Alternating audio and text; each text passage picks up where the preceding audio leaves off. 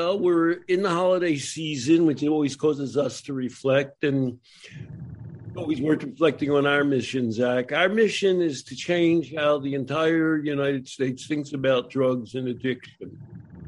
Because they've been thinking the wrong way for 100 years or so.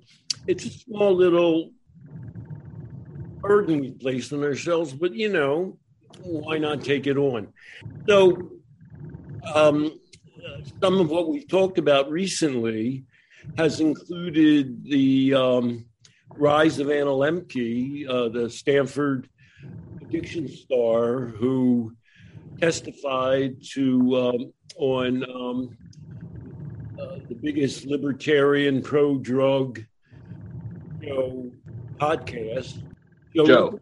yeah, who's a great fan of Carl Hart, and Anna Lembke, I guess if I had one byline for her, I would say somebody who's so frightened about some things can't possibly deal with something rationally or scientifically. Hmm. Um, she's a person who's scared of drugs. And um, it's like somebody who has a nightmare, they start building it up bigger and bigger in their mind so that in a recent California trial, testified that 25% of people who take opioid painkillers become addicted, which is preposterous. Um, the judge called BS on her, and she said, Well, painkillers don't serve any useful function, even though it's actually written into law in California. And she's at Stanford that you have to, a patient has a right to appropriate pain relief because it can enable them to function in their lives. So she's a healthcare provider, and it, the addiction expert at Stanford is violating the law mm. and her ethical concerns and the ethical concerns of medicine by constantly downgrading pain relief because she's afraid of painkillers. You know, I don't know enough about her to know where that comes from. So those were the first two components. A California Superior Court decision uh, ruled against uh, for government bodies suing drug manufacturers on the you know the typical claim. Well, they misled doctors to prescribe too many medications, and the court said, "Well, that didn't happen." I mean, there are always pill mills. There have been that forever where people just lock out pills to get money. but ordinary doctors were not prescribing out of the, the, ordinary. There was a third, there were four pieces in the decision against the municipalities and counties. Um, the other was um, specificity. Uh, in other words, they accused plaintiffs, the government body suing, of you know generalizing from West Virginia and Appalachia to Orange County, California. And the lawyer said, well, you know, we wanted this, it was a California state case. If they wanted to sue us in California, they had to talk about drug use in California. And the last thing is causality. They brought in some economics expert who said, well, the data don't support the causality of prescribing practices leading to drug deaths. And just a quick version of that is since 2014, drug painkiller prescriptions have been going down so that they're almost half of what they were in 2014 currently. And drug deaths have more than doubled in that time period. So you don't have to go through an economic analysis to say, wait a second, this doesn't tie up. Reducing prescriptions is not having the effect of reducing deaths. In fact, they're expanding, they're growing. But in a strange way, nobody cares about that. Mm. Um, because, uh, sort of by the very definition, well, they're dying in West Virginia. What the hell do we care? We just have this belief that drugs make you addicted and we dislike drugs, and that's what we're going to talk about. so when they got into a court of law, that all fell to pieces. So that's one side of the equation that we're trying to explain is drugs are a normal part of human experience. Um, painkillers have been used since infinity. Um, opiates have been known since the ancient Greeks and before that. And we're in a modern campaign to um, obliviate that and centuries old realization. And so we also have discussed that there was a, somebody has revisited, a journalist revisited the Vietnam research by Lee Robins. And what did Lee Robins find? That If you took a bunch of soldiers who were normal, average people, brought them to Vietnam, addicted them to heroin, although a lot of them took heroin, only as a minority became addicted. Of those who became addicted when they returned to the United States within three months, 95% of them had quit. Or even if they used the narcotic again, they weren't addicted. And uh, Lembke has also uh, commented on that in a separate thing called the uh, uh, uh, uh, Netflix series called The Pharmacist, where for her that that surge in heroin use proves her crazed hypothesis that drugs make people addicted, even though, as you and I have written about in in Filter, it proves the opposite. So, um, so there are people who have structured this belief system around themselves, and they, um, you know, Anna Lembke is just a recent example of it. But you, you come to this determination, almost like a religious belief. It's almost like you're battling scripture, and um, you know, it's in some ways it can be okay to question it, but not in depth. You're not supposed to not believe the thing. And she believes this so much that she it all came crashing down on her. It's also it's already crashing down on her in the periphery, like you say, people are dying, and of the very causes she says. Let me just mention at the end of April of this year, the deaths over the previous twelve months were hundred thousand, which is an all time record. Yeah. And so you're sitting there saying, doesn't this discourage anybody from how mm. we've been approaching it? But the answer is no. I'm sorry. And, and, and, now it comes crashing down right in front of her face in law, um, where she's espousing the beliefs that she really believes them, you know? She really believes that a quarter of people who take painkillers become addicted to them. Uh, I wonder if she got on television, would she just make that claim again? Yeah, right. That's exactly what I'm what I'm going for, right?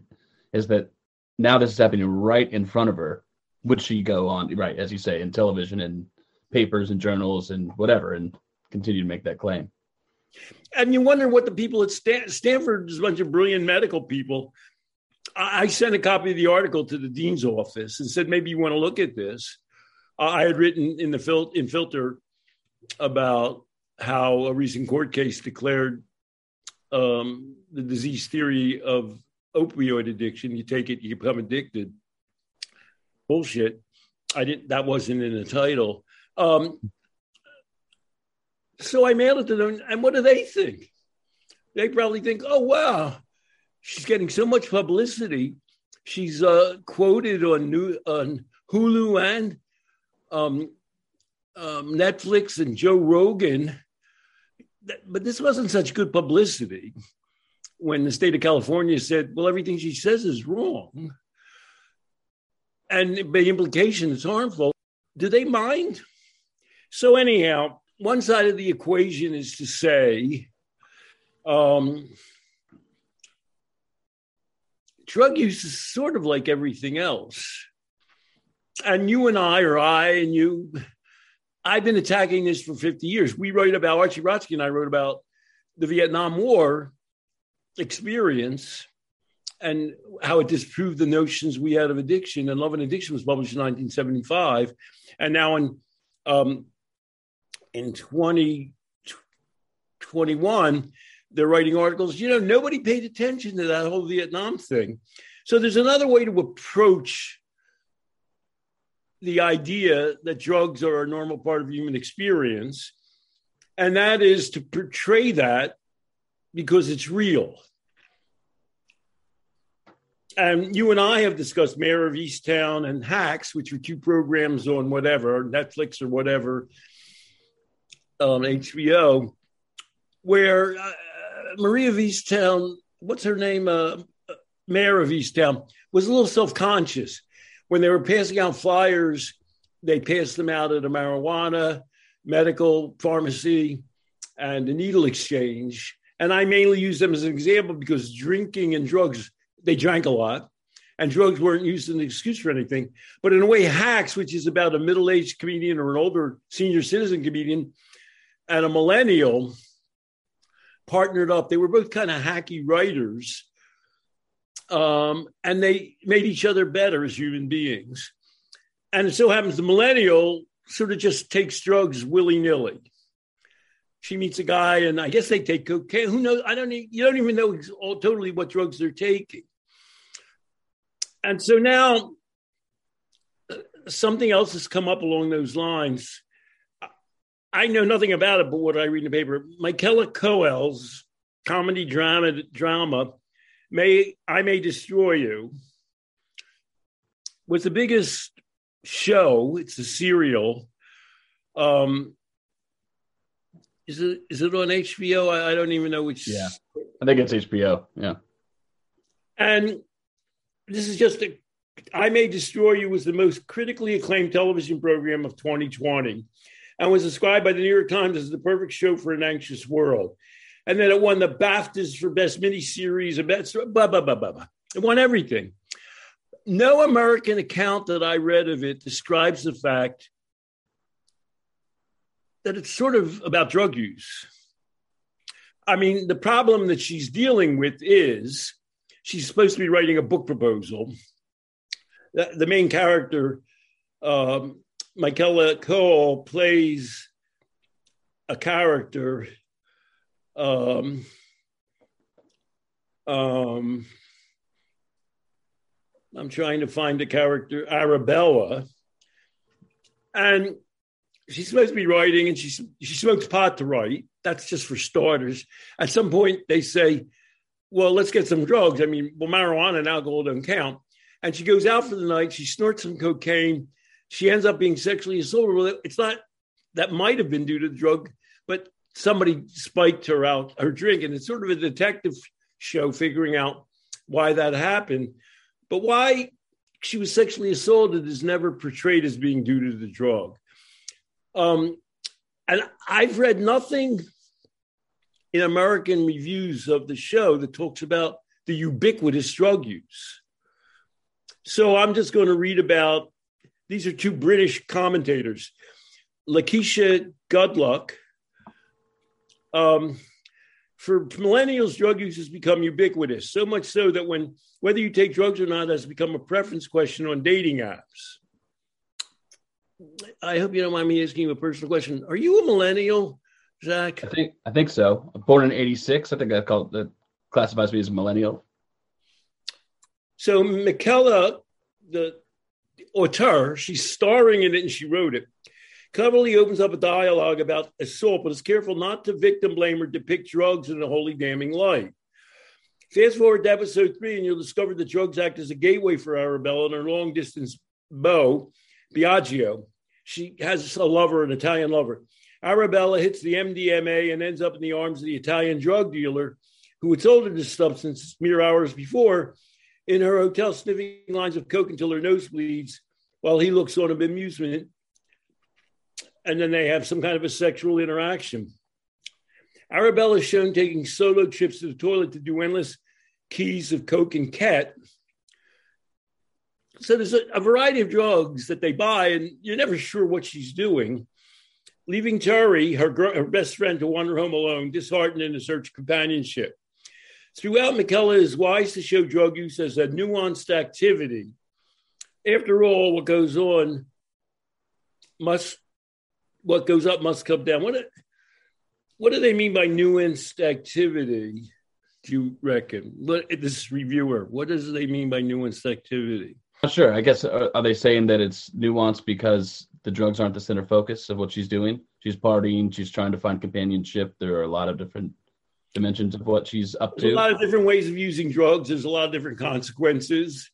They're tied up to a lot of different things. So here's another review in The Guardian by somebody named Amy Nichol. The way I May Destroy You depicts drug use is refreshing. It's time we code up to reality. The nuance, she used nuance too. The nuanced portrayal in the show highlights how drugs and the complications around them are a part of everyday life for many. Hmm. Throughout the show, Coel's character, Arabella, and her friends experiment with various drugs in different settings. From sourcing drugs abroad to watching TV, sharing a spiff. The drug use, the mixing in particular, can be jarring and is often uncomfortable to watch. However, while drug use is inherent to some characters' lives, it runs it runs alongside the narrative. What's that mean? It runs alongside the narrative. It's happening along with the story. It's not the story. And what's it mean that it can be disturbing to watch her? They go and buy a bunch of drugs, and you don't know what drugs they're taking at any one time. We're in, we're aware of harm reduction. Mm-hmm. We don't recommend that people buy a, a bunch of unsourced drugs and mix and match them. But people do that all the time. And what's your reaction to that? I mean, you know, you wouldn't do that you don't want anybody you care about doing that. Certainly, any clients, you would say, you know, pick a drug and stick to it and know where it comes from. How do you react to the fact, well, there's a lot of people out in the street. And by the way, Ariel and her friends and the drug dealer are educated and successfully employed. They're not street people. Uh, did I did I mention that Arabella is uh, black? So and it's set in England. Hmm. So it's a little distanced from an American experience, you know. So how do you react to the fact she's can be jar their mixing in particular can be jarring and is often uncomfortable to watch. The person writing this knows what we know. But what happens generally when people do that? Right. The the writer there's not saying, Gak, she's doing drugs. Oh my God. She's saying there's drug use that runs alongside the narrative, and then there's a, there's an element of destruct self destructiveness that the character portrays by not being thoughtful about which drugs she's using. She just is ingesting them whenever she can, whatever she can, from wherever she can get it. A little better than that. She she she knows a little bit about the source, but but she survived. But still, her problem isn't what drugs she took that she knew or didn't take. Her drink was spiked. She took cocaine and whatever else it, she was betrayed by her friend is where that story's going mm-hmm. and so even and but she's an intelligent person even taking a modicum of safety precautions it, it, it raises the risk of using drugs and it's self-destructive but it's generally okay I mean, and where you were going with that is that she was she was with a friend, somebody who she could rely on to they could take care of each other, and now she's friendless, kind of out there in the world doing these things without um, an ear out for the possible consequences of what might happen if she's too destructive with them. And we we're not we're not for that, and the person writing the review is not for that. But most people survive, and you know, and we want to help them anyhow. So if they show up in an emergency room, we say, well, what's the matter? That came up in hacks. Um, you know, we recommend certain policies, but if you if you recommend policies and tell everybody to do them, that'll never happen. Right. And so we deal with normal human beings in normal circumstances doing whatever they do. And for the most part, unless people are extremely self-destructive, that works, they'll survive. So the person who's writing all this is I've been closer than most of the devastation substance addiction can have. First of all, she used the term substance addiction. So, okay, I already like her. We're going to get into addiction doesn't mean drugs.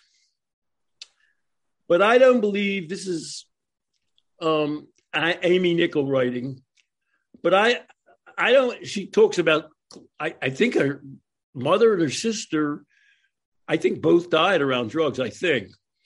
But I don't believe in an intrinsic good or bad nature of any substance. And that's what Coel communicates so perfectly with a depiction of drugs that is unusually nuanced. We're back to nuanced again. Mm-hmm. The characters use drugs recreationally throughout the picture. They're woven into the fabric of the story rather than being its driving force. Often the script will miss out full disclosure of what exactly is being used. Because, you know, they bought a bunch of stuff and they're snorting it and you don't know what the hell they're doing. Leaving the viewer to fill in the blanks with their own experiences. Here, there's a clear cultural accommodation of drug use by both users and non users who tolerate it as a part of their normal world. Hmm. Is that true? I mean, you're a you're a millennial. You know, you work with younger people. In your lifetime, you've hung out with drug users. Is this is this is what they're saying? Is what Amy Nichols saying true? The people take drugs. I mean, some people do it in privacy because they're medicating themselves. Some people do it as part of a nightlife. What tends to be true, though, is that there is a um, look back to I was saying something about the disease model kind of being like a set of beliefs. It's like a religion and gospel, and it doesn't really need to make sense. You just need to repeat it and acknowledge it and accept it. And if it's if you think of it like that, we're all sort of conditioned, us millennials, but I think uh, a lot of people were conditioned as like a. It's almost like school was a Sunday school because we have dare and people telling us not to do drugs so there is, um, I think, a sense of that millennials have a nightlife that's separate from the rest of their lives. They're allowed to kind of these lectures, and they're still going out and taking drugs. Right. And they right. sort of believe the lectures, maybe, but what the heck? They still take the drugs anyhow, or something. Exactly it. There's. It's almost like that. A strong set of a strong cognitive dissonance between what they want to do to relax, to be around each other, to be social, and then sort of the business end of things where they go to work and meet with their families. So there, I think it is true. It's a very um, it's a ubiquitous part of millennial culture to be out, to be drinking, to be doing some drugs recreationally, or maybe lots of different drugs recreationally. And by and large, millennials who are out experiencing those things don't turn their heads and say, "What's going on here?" It's it's common enough but um, but then it doesn't really get talked. It's sort of a, a hush kind of a thing. You don't talk about it in your day to day life, or you know, your. So Amy Nickel is saying, "Well, thank God there's a television series that brings us out in the open. Now maybe right. deal with this." But I, I read all the different reviews. I didn't. Nobody in America. I mean, the whole movie show is about drug use. She gets sexually assaulted using drugs in the first episode, and the third episode, she they show her at the very beginning, she has an ambiguous relationship with an Italian boyfriend. They show her taking a ton of drugs with him, and he's a drug dealer. By the way, he abstains from drugs. um, it's all about drugs. but nobody mentions that in the reviews. It's almost as though, well, this is really a well done show. It's accurate, it's nuanced. But for God's sake, we can't talk about drugs. Does anybody say that in the reviews? We can't talk about drugs, or do people ignore the fact that there are drugs? Ignore it. It's sort of like you can imagine in a school setting. Well, you can imagine a harm reduction approach to drugs in a school setting. You probably thought about this more than the average person, where you sort of say, "Well, look, we know a lot of you are taking drugs. Right? Let's talk about it." That's not going to happen because you know ignoring that there are drugs in, re- in American reviews of the show tells me um, more than more than it telling me that people disapprove of the drug aspect of the show. It tells me that it's actually so normal that even the reviewers don't think much about it. If the if the reviewers are millennials, they've been to parties where people go into the bathroom, right? Right. snort MDMA, MDMA or cocaine, and they don't think anything about it. You know, why'd even mention it? You're saying it, that could be, yeah. So when I started out in this business, um, in my lifetime, I've been invited to some fairly prestigious places. There's a very famous Baltimore City Hospital group that did research you're not allowed to do anymore where they would take street alcoholics, guys who just drank in the street, and they would bring them into the laboratory and they would say, um, if we'll give you as much as you want to drink, and you can sit in this little blank room, or you can come out in the living room with a bunch of other guys and watch television and have snacks, and they cut back their drinking. And they say, well, this isn't much of an experiment. It just shows, well, they're like regular people. Right. If you give them a fun enough alternative, they'll drink less. And, and they say, so this is this whole loss of control model makes no sense. Mm. So I lectured to them, and my lectures consisted of sort of making two columns. This is before I use PowerPoint or anything. How people use drugs in a wide variety of ways, including painkillers, including heroin, which is what the Vietnam story was about. Um, and it depends on who they are and where they are. And that's one column. And then here's another column. We only we hear about drugs from the worst users. You know, when somebody dies, or when somebody's so addicted it's unbelievable, and they throw all consideration to the wind, that's when we hear about them. And I say, but you know, there are people like that who behave that way in a lot of different areas of life. And so I want to switch now from talking about drugs. Um,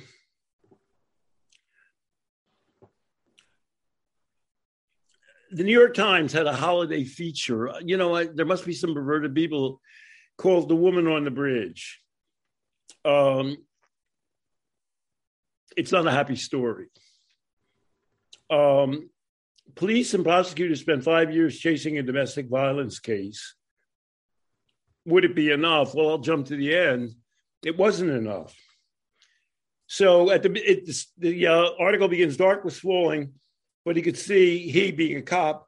The woman inside was a car on a bridge was shaking, and there were bruises and swelling around one eye, the traces of a broken eye socket that you know that's not recreational sex when you have a broken eye socket. Mm.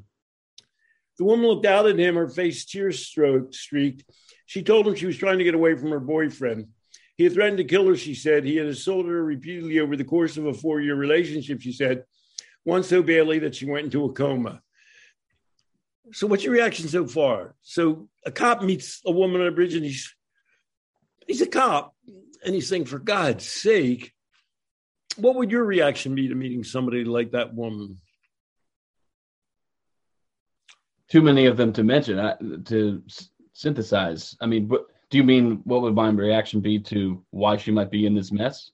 Right. I guess when you're dealing with a woman on a bridge, you can't get analytical. I mean, you your business started. You were an interventionist behavioral interventionist. you, you tended to be brought in in emergencies. Mm. But then you expand your net because, you know, obviously you can see the same emergency every week. Yeah, yeah. You try it's to get a, to a place. Yeah, right. So if I, if, I, if I was intervening with her, let's then, you know, I interviewed a guy recently. Uh, I'm going to be putting the interview up. He used a tactic that I always use, I've always used, but he has a name for it called surgical empathy. And just a way to remember it, where you get to a place where someone is in some deep emotion. He worked with suicide, uh, people who are who've committed suicide, tried to commit suicide, and I would think about her as in terms of what raw emotions is she feeling and what is she trying to escape from, and you know why would that make sense? And then doing that usually gets people to be like you say, you can't reason say, hey, you shouldn't be on this bridge, or why don't you get out of your relationship, or uh, she's thought about that, you know, and she's not up for four years. She's been with the guy, right? Previously, she was in the coma.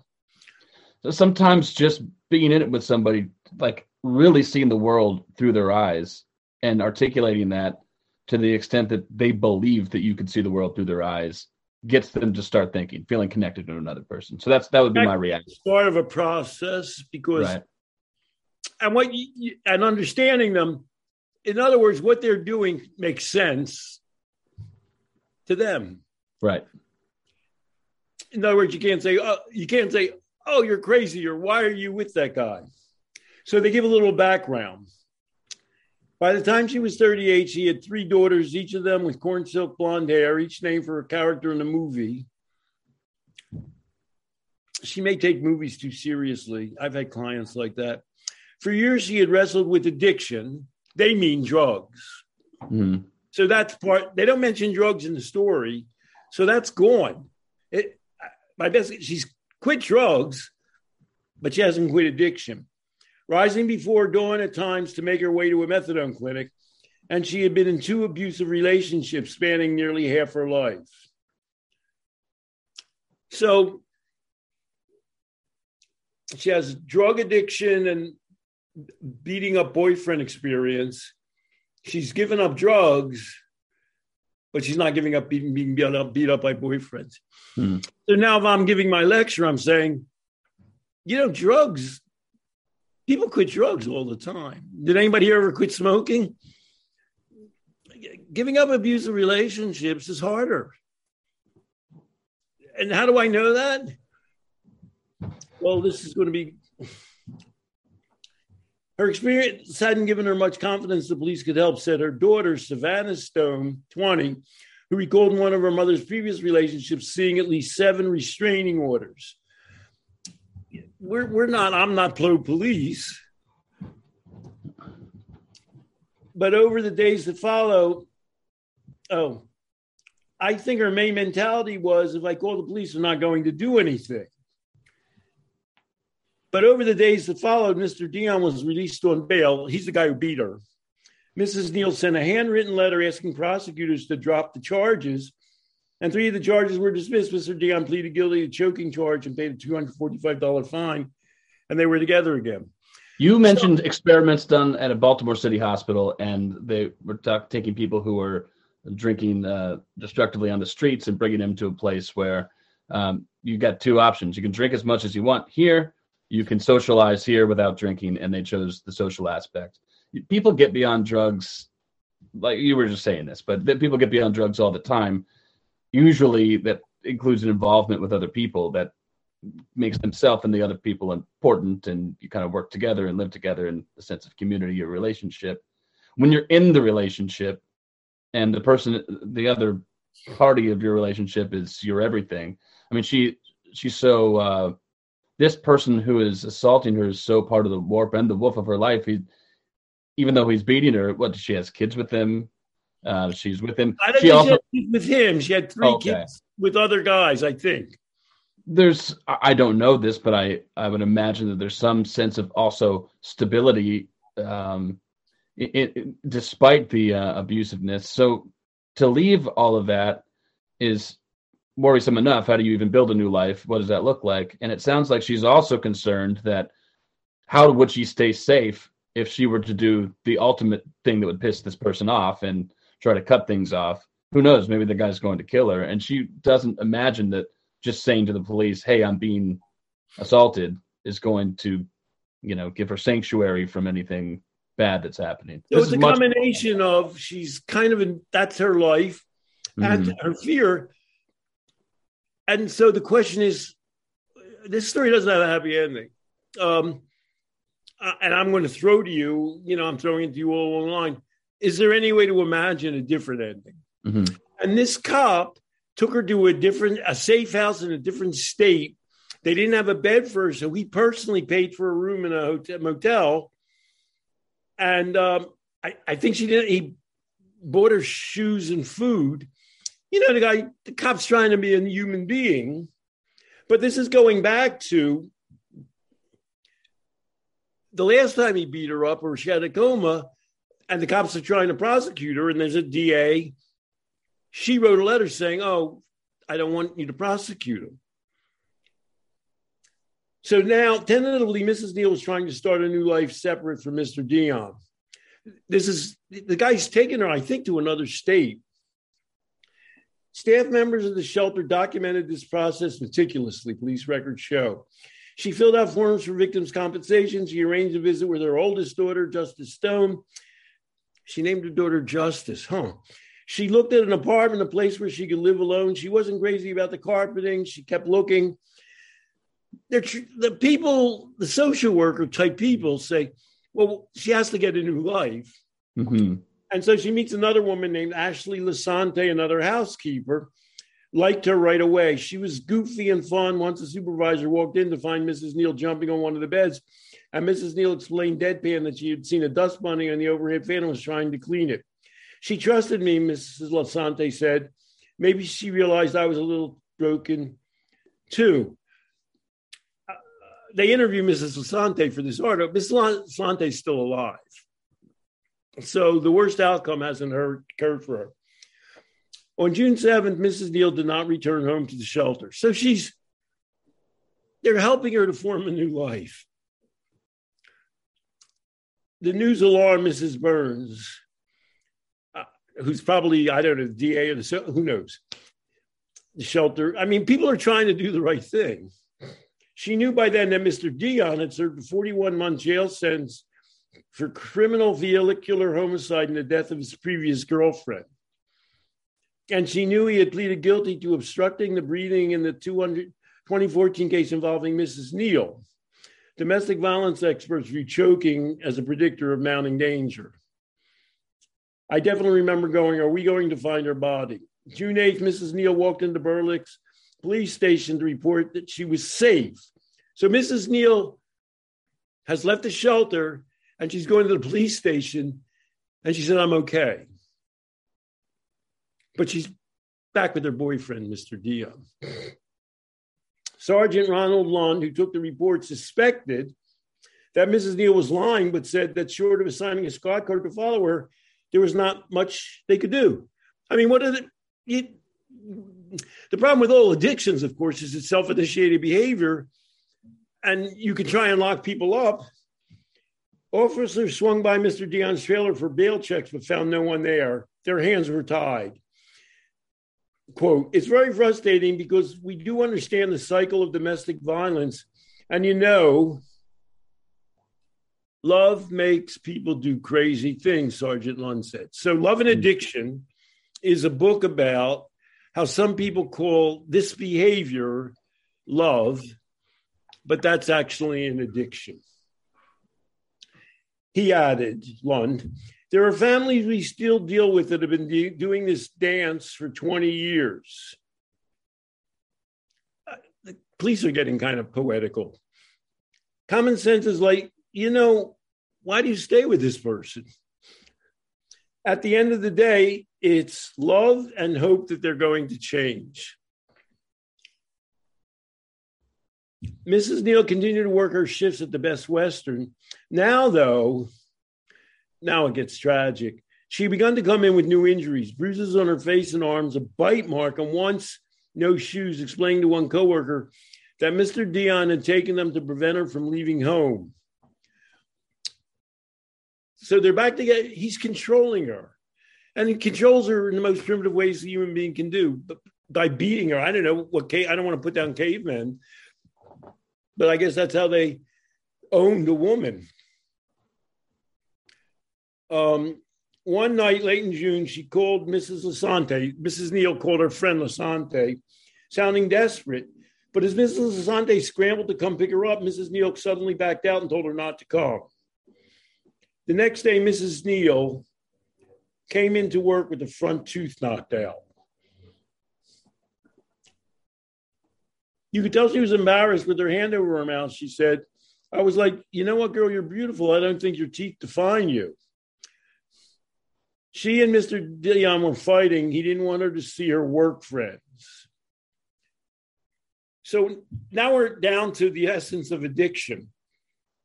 He's a crazed, controlling freak. He doesn't want her to have any other friends. I mean, he's beating her up because she has friends. What's that about? It's about he needs somebody like her. In Love and Addiction, we said you take you shoot up heroin because you know exactly what you're going to get. It's totally predictable. It gives you the experience you want. All you have to do is get the drug and inject it. He wants something in that relationship gratifies him in a way he's too anxious to go out and try and get a real relationship or to conduct this relationship in a real way. And so he makes it as predictable and as controlled as a drug injection, which means, well, she can't see her family. Her father was actually very, tried to be supportive, um, or friends. That, so that's like heroin addiction. He didn't want her to see her work friends. Now, here's the difficult part the two exchanged frantic, angry text messages. You say I don't have the balls. Watch this, she wrote, meaning, well, I'll, I'll show you. I'll do it anyhow. And then he didn't beat her up now. This is what he did he threatened to break up with her. His threat to her, well, I'll break up with you, telling her to go see her slut friends at work. I'm moving on. I will find myself a hottie. He said he was tired of her marry, her mouth. And how did she react? She backed off and seemed to plead with him. Sorry, no friends. She's giving in to him. His threat to leave her frightened her so much. She wrote, Call me, she wrote. There was no answer. Call me, she wrote. When no answer came, she sent one more message. You're right, I'm no good, she wrote. Your truck is on the bridge.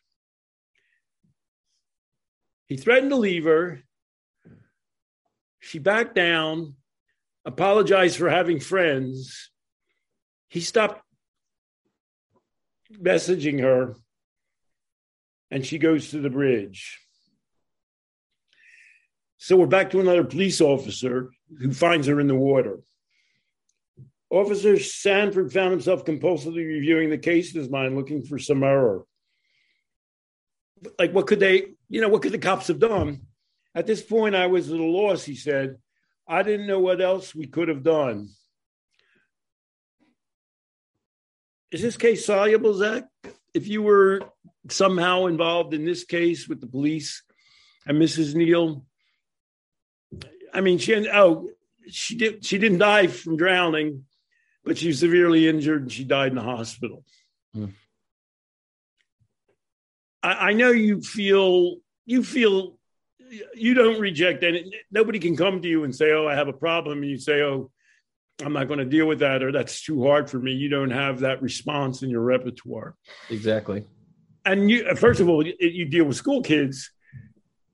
You're not allowed to say, "Oh, forget you."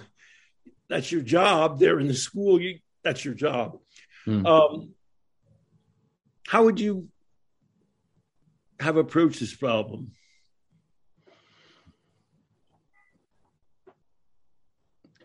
I always do like a um, an accusations audit because when you're when you come in and you're somebody uh, who has some sort of authority, I can imagine all of the reasons why somebody in any situation wouldn't want to talk to me. And I think uh, you already asked me, well, what would I be thinking if I were that police officer? Um, I think some of the things I could have started with is something like harm reduction, and also uh, what I said before, like a surgical empathy kind of a thing. You know, you're beat up and nobody wants to be beat up you're probably worried that I'm going to issue some sort of a mandate on you or pull you from a life that that you want to preserve. You're probably don't have a good, uh, you know, uh, an outstanding history with dealing with police or social workers because they're, despite their wanting to help you, they can't really understand or you haven't been able to articulate what your deepest kinds of concerns are. And so I want to let you know that I'm not going to be boosterish that you do one thing or another. I'm certainly not going to make you do one thing or another, even if I think it's in your best interest. All I want for you is to be safe and to be happy. And if that means getting slightly safer and slightly happier, whatever that looks like to you, the least I could do is just be a uh, be a person who can listen to you. So if there's By anything, way, there is a term for that. It's motivational interviewing. Bill Miller uses it, and it comes from Buddhism. It's yeah. called radical empathy. Mm-hmm. So I might say, you know, then I could assume that there's one thing that she could want, which is not to be in all of this alone, rattling these ideas, competing for her attention in her own head, and never being able to speak it into existence among people she can trust. So what I might offer is to be set up a situation where there's is somebody or some buddies that she can talk to about this with no worry of secondary consequences that are not in her control. You might so, join them into the discussion or that other yeah, or, or set up a more long-term ability to discuss things. Like we're never going to you didn't do anything wrong by being beaten up. So you're never going to get into trouble um, if you don't want to prosecute someone who's beating you up, we're not going to get them into trouble. We just want you to be safe and happy. So if you ever want to, if you ever think of a way that we, I, we can help you adjust your situation so that we don't have to pull you from your normal life, but you could be safer and or happier. You you can let us know. And if uh, that's a harm reduction solution, a everybody wants her to leave him. She's not going to leave him. That's a radical solution. It's sort of like saying, "Oh, they're shooting up heroin." It'd probably be better not shooting up heroin one way and another. But they haven't stopped shooting up heroin. We're going to make that situation work better the police officer already spoke that kind of wisdom in that article, except he did it retroactively, so it's not really heroic. So when you say after the fact, well, you know, love that makes people do crazy things, you should know that going in. You could think, well, love makes people do crazy things. In other words, there's a possibility that she's not going to leave this guy. I'm not going to, you know, I can make it easier for her to leave him if that's what she wants to do. I can make sure she knows I've got her back and will protect her to the extent I can if that's what she wants to do. But I should kind of assume that she's not going to leave him. So she hasn't left him for years, and he put her in a coma.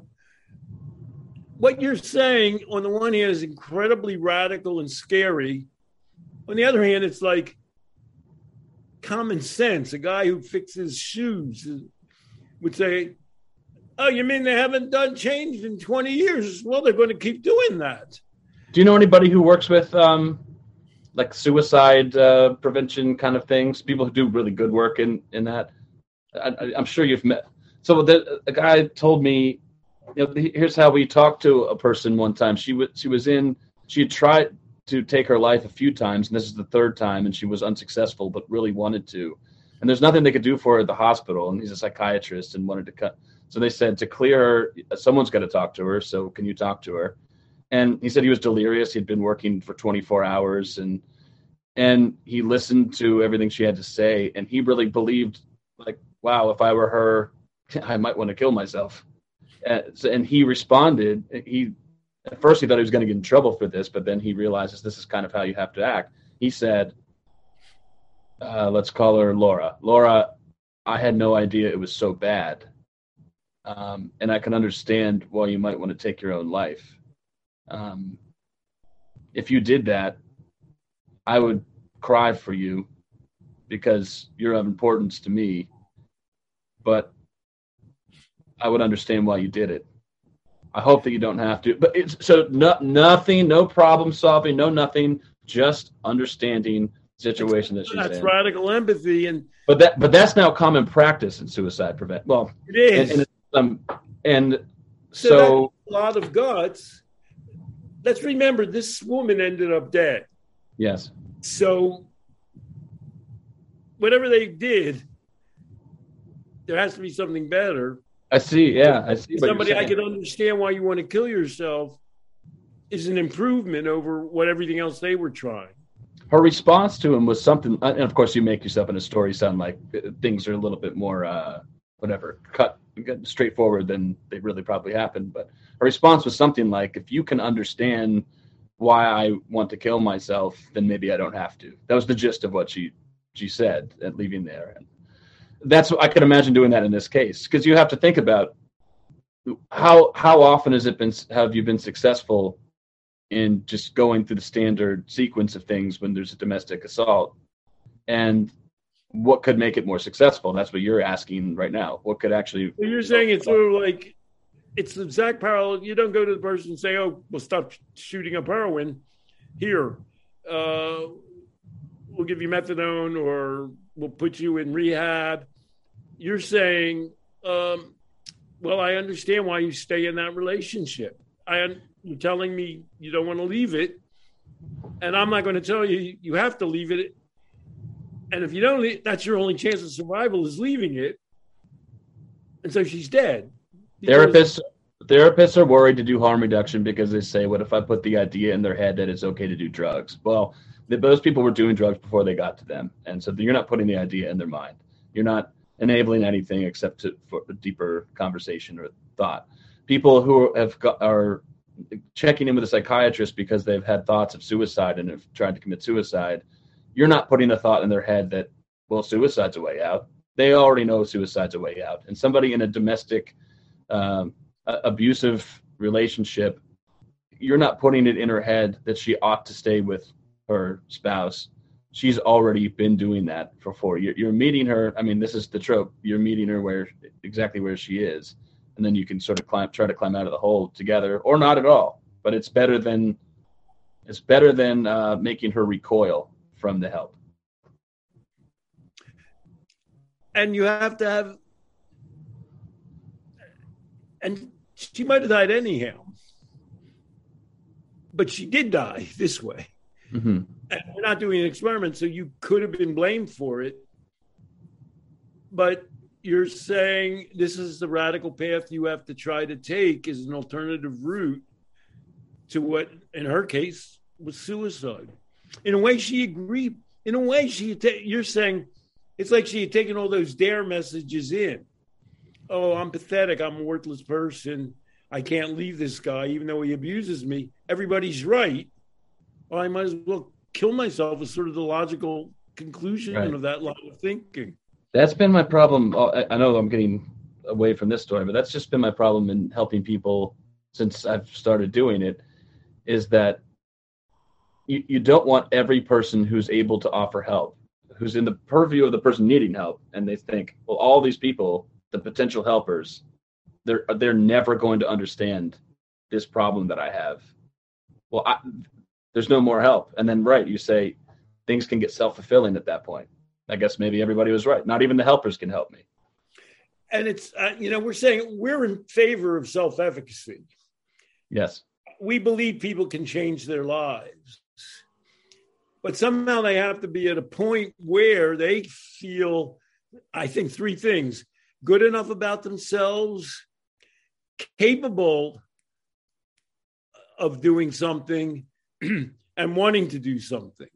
And those three elements, they don't have those. They're, they may not have any of them. And you're thinking, the question you're thinking is, how do I help them to get those three things? working within a situation where they might even be, you know, just like a per- you might work with a person who's still shooting heroin, you know, like um, Patt Denning does. People are taking drugs, and you could be working with a person in an abusive relationship without demanding that they get out of it or saying, "Well, I'm not going to work with you if you're going to still keep getting beat up." because she still keeps getting beat up and coming into work and she's humiliated. Hmm. So I like what you did. I the way that you set this up, the way that you framed it is that at the top you're talking about a nationwide, getting to be a worldwide, just absolute shibboleth that that drugs cause addiction. Drugs are bad if people take drugs. But when task when taken to task on those things, those arguments really fall apart. I mean, you can't actually pursue at least in some circumstances, as we've seen, can't actually pursue a court case with this as evidence. Your story that you really want to believe can't be evidence. But okay, it didn't work in court, but it sort of works in the minds of Americans that everyone believes this to greater or lesser degrees. These these stories that are mythological, and you're saying a couple ways of attacking them. If our job is to help people put things in better perspective when it comes to drugs or addiction, well, on one hand, people take drugs and well, I mean, just look at these show that on television. They'll show it on television. Doing it, they have problems doing it. We're not. We're not even saying they're doing it right or good, right. But they are alive. They are. The woman's trying to track. Coel's trying to track down the person who sexually sold her and her friend who permitted it. She's living a life. She's working. She has friends. That's the train we're on which is good. And then again, we encounter people like that, people who are, will talk sensibly about what drugs really are. Like drugs are just like anything else. But what people miss is a concept of, I mean, who am I talking to? But a concept of addiction, because people really do get into trouble, be it with drugs, relationships, anything else. Addiction's a, I mean, it's an experience, and people can go down the rabbit hole with it. And so, at the same time as we need a recognition that people can take drugs and live normal lives, and they just do. It's just what happens. Look around you. We also need to think about when it comes to the deepest problems people have. They, while they can't be drug focused, they can. We can have a concept of what their lives might be like, so that we can generate solutions that are appropriate to those things. As is the case of this person in a abusive relationship that you can't seem to get out of. Well, we're coming to the end of our uh, hour together this day. Um, we haven't come up with any obvious answers, but we're talking about, as you summarized, it's not the thing that's causing the problem. Um, it's how the person is relating to it. That's one point. The second point is even when things are bad, there's some motivation behind it. Hmm. There's some reason that person has, which they may view as inescapable. And three, the therapy approach is radical empathy, which is, well, I'm in it with you. I'm going to, un- I understand why you're doing this and why you can't leave it. You can relax with me and let's together think about what this is like and what your options are. Did I get that right? That last part, or do you want to cha- expand it or change it a little? No, no, that's perfect. At some point, it can't be today, but we've gone over our time. But at some point, uh, I think I'd like to talk more about that last bit. It's something that I'm trying to um, figure out for myself how to express to other people who want to do well by people who need help. And um, there's some sort of um, hmm, how do I say it? There's something that people need to do when they're doing radical empathy that's beyond what words can describe. I think, uh, but at least so far in my career, and that'd be fun. One other thing I want to say: there's a bot. The people who end up dead. Mrs. Neal wasn't an average person. And so we know people who take drugs and lead normal lives. We certainly know people who have relationships and lead normal lives. We know people who have bad relationships and lead normal lives. Our whole approach is segue to the top three quarters of the population, but they're not the ones who end up in, for the most part, in the death column. Right. And we keep saying, well, 100,000 people died. Most of those people, you know, don't have stable middle class lives and a husband or a wife or whatever. And so we're at the same time saying, well, most people are going to be able to deal with this on their own. Three quarters. We can be empath- we can empathize with them and help them. And part of what we're telling people is, well, that's just going to happen. They're going to quit on their own as long as their lives are rich enough. And then there's that quarter of people, I'm just making that number up. Um, well, let's say it's a smaller percentage of that who went certainly it's a smaller percentage who ends up dead but they require a, a different kind of um, interaction and they're our target population often i mean the problem with middle class harm reduction people i won't name anybody like in new york city is they're dealing with people who make a couple hundred thousand dollars a year have relationships and have good paying jobs and they need God bless them, they need help too. But who's worried about the people like Mrs. Neal who end up dead with drugs or in relationships? Right. So we don't. It's uh, it's not sensible to have a uh, a Long Island solution for a West Virginia problem. Uh, an Orange County solution for a West Virginia problem. And yeah. one of your advantages is you're in a school system and you have you take on all comers. Mm. I mean, some of that population isn't privileged or close to it, right? And you're and you don't say, "Oh, I only deal with middle class clients who don't have any problems," you know, who have a stable life structure. Well, all right, we've opened up a can of worms, I'm sure, but you know, and we've gone from drugs to love, and we've gone from middle class uh, privileged clientele to the people who end up more often dead and we'll deal with it more in the future. Thank you again, Stanton. Had a great time. Au revoir.